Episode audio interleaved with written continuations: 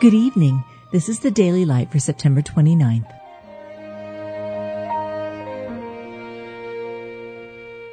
Be thou my vision, O Lord of my heart.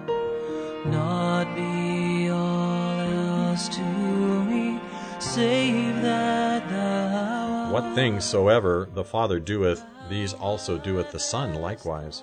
The Lord giveth wisdom, out of his mouth cometh knowledge and understanding. I will give you a mouth and wisdom which all your adversaries shall not be able to gainsay nor resist. Wait on the Lord, be of good courage, and he shall strengthen thine heart. My grace is sufficient for thee, for my strength is made perfect in weakness. Them that are sanctified by God the Father, he that sanctifieth and they who are sanctified are all of one. For which cause he is not ashamed to call them brethren. Do not I fill heaven and earth, saith the Lord? The fullness of him that filleth all in all. I, even I, am the Lord, and beside me there is no Savior. This is indeed the Christ, the Savior of the world.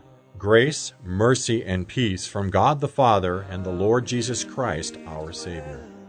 You've just been listening to the Daily Light, a daily morning and evening devotional of Scripture compiled by Samuel Bagster and published in 1825.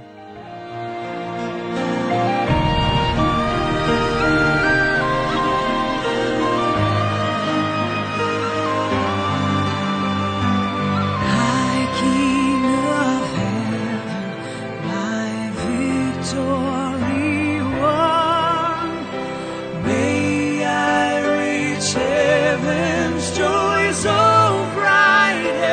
sun.